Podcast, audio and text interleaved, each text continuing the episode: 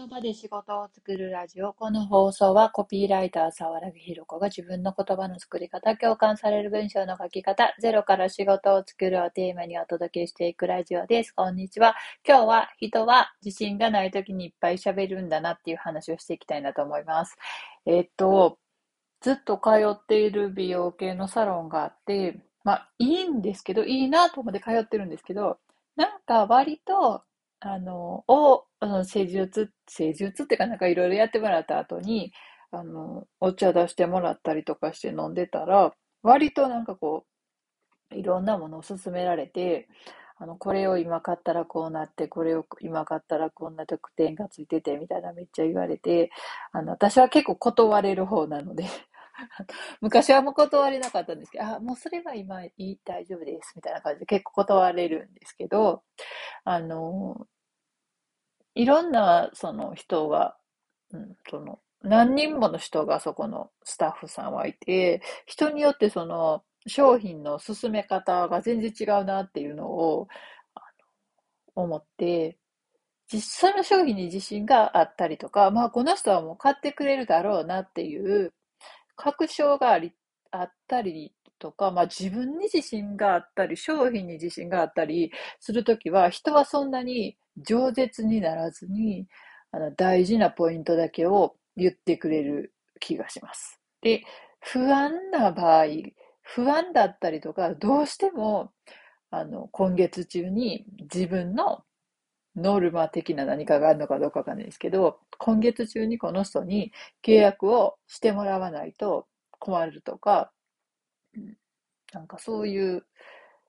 何かに焦ってたりとか、自信がなかったりとか、買ってもらえるかどうかが分かんなかったり、不安だったりとかすると、あの、こっちが聞き返すよりも早く、これはこういうところが良くて、こうでこうで、こういう成分が入ってて、こうなるんですよ、みたいなことをすごいブワって言ってくるっていうのは、なんか人の心理としてあるのかなっていうのを思いました。で、それを見てて、まあ私はもうそれに関しては買わないと思ってたんで、でもなんかしばらく黙って聞いとこうと思って、あの、聞いてたんですけど、同じだなって思うのが、まあ、チラシとかも一緒だし、ホームページとかの文章とか、まあ、あの、商品やサービスを紹介する、まあ、いわゆるランディングページって言われるページとかもそうで、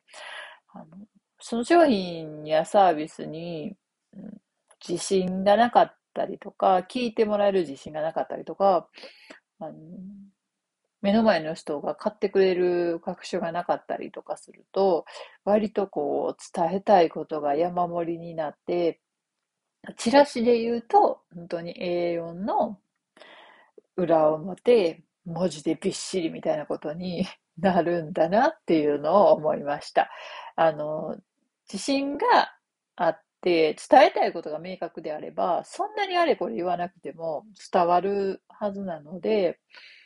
うん、それは、その、商品をセールスするっていう対話、目の前に人がいて会話するっていう場合もそうだし、ホームページとか、な、セールスレターとかメルマガとか、そういうものでも、すごい文章量がぐわってきたりとか、なんかこう、あれもこれもあれもこれもあれもこれも痛いみたいなのってきっと自信がないからなんだろうなと思いました。うん、なんか、まあ、うん、話すとかはちょっと違うって思う部分も、まあ、あるんはあるんですけど、でも基本的には一緒だと思うので、あのプレゼントかをするときも、私も昔は自分のうん、例えば企業研修とかの内容をえ企業の方にプレゼンしたりするときは、まあ、10年ぐらいこうそういう仕事をやって、独立してから企業研修とかやってるので、初めの頃は割ともう理論武装というか、何を聞かれても絶対返せるような資料をすっごい分厚いのを持っていったいって、パワーポイントでなんか作って、目の前でなんか動画が動いたりとか すごいいっぱい写真があったりとか、そういうのを見せて、わーみたいな感じで、本当に、なんていうかな、説得しに行くっていうか、相手に、相手のイエスをもらうために、こっちをもう本当にまさにプレゼントというか、どうですかっていうのをいっぱい話したんですけど、もう今全然そんなんじゃなくて、まあ、資料は一応作ってはいるけど、あまりそれをそんなに見せずに、話を聞きながら、あの、相手が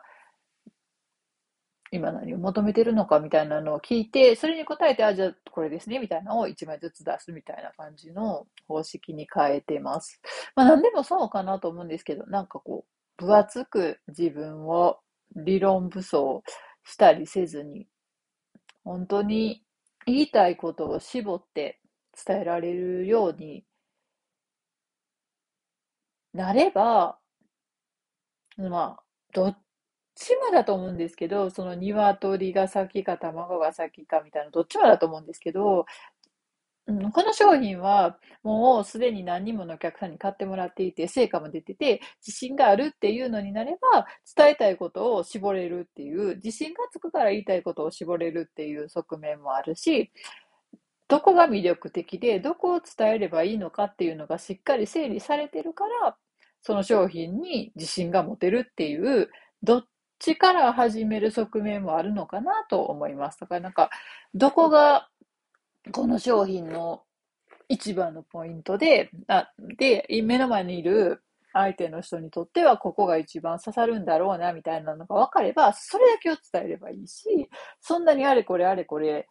言わなくって、一つだけ何かを投げて相手の反応を見るっていうのが自信がつけばできてくると思うんですけど、なんかこう、聞き返されたら怖いなとか、そう、なんか否定されたら嫌だなとか、そういうのを思ってるともう初めから、あの、1ボールを投げればいいところを10投げて、相手には何も刺さってないみたいなことが割と起きるんだなって思いました。で、その美容系のサロンの人を見てると、本当多分経験だけではない勘どころみたいなのはある気がして、すごいベテランの、なんかそ、あの人、多分、もうめっちゃ観察してるんですけど、なんかこう、人間関係的に見てると、この人ベテランの何年もいる人なんだろうなって思う人が、なんかセールスあんまりうまくなかったりとか、すごい若そうで、あの、そんなに何ヶ月前とかはいなかったような人が、すごい話すのが、話し方がうまいっていうか、伝え方がうまいっていうか、そう言われたら欲しくなるよねみたいな感じのお話のされ方されてたりとかするので、経験だけじゃない勘どころみたいなのあるんだなと思いますし、やっぱセールスのトークができる人は、あの、文章を書くのもうまいと思います。その文章力があるとかいう問題じゃなくて、何を初めに伝えればいいかっていう意味では全く同じなので、目の前に人がいるか、あの、読者が見えないかっていう違いはありますけど、でもどういう順番で伝えれば、相手は自分の話を聞きやすくなって、受け取りやすくなって、興味を持ってくれるかっていうのは、トークも、うん、文章で伝える場合も一緒なので、きっとああいうセールスが上手い人は、あの、ランディングページとか書かせたら、まあ、こ、あの、文章力があるかどうかは別として、構成とかはしっかりできるはずなので、あの、うまいんだろうなって思います。なので、なんかこう、誰かと話すときに、まあビジネスだけじゃないかもしれないですけど、なんかこう、自信がなかったりとか、不安だったりとか、その自分にっていうよりもその話題になっているテーマに関して伝わる自信がなかったりとか、なんかそういう時ほど人って饒舌になるのかなっていう気がするので、なんか、あの、どっちのやり方もあると思うので、なんか伝えたいことをまず整理してみれば自信がつくっていう方の流れもあれば、うん、自分が商品やサービスを売ってるのであれば、やっぱり身近な人とか1人でも2人でも、それはいいなって言ってくれて成果を出す。まあ、成果ってそれぞれにあると思いますけど、これがよすごく良かった、友達にも勧めたいみたいな感じで言ってくれる人が、1人でも2人でも増えてきれば、それが自信になると思うので、そういう自信を積んでいけば、言いたいことも整理されるだろうし、言いたいことを整理することが自信にもつながっていくと思うので、なんかこう伝えるときにあれもこれもあれもこれも伝えなきゃって思いすぎてしまう人は、ちょっとそこを、なんとなく、自信があるからいっぱいと喋ってるわけじゃなくって、不安だから喋ってるんだなっていうのを気づくと、なんか、そんなにいっぱい伝えな、伝える必要がなくて、あの、まず何から伝えればいいのか、へいうことを、伝えることを減らすとして、減らすとしたら、どんなことを残したらいいのかな、どんな順番で話せばいいのかなっていうのは、書くのも話すのも一緒だと思うので、セールスのトークの時も、なんかこう、ブログとかで自分の商品やサービスを伝えるっていう時も一緒だと思うので、もっと減らして伝えるっていうことを意識してもらったらいいのかなと思いました。はい、今日は人は不安な時、自信がない時ほど饒舌になるよねっていう話でした。何かの参考になれば幸いです。ではまた明日、さようなら。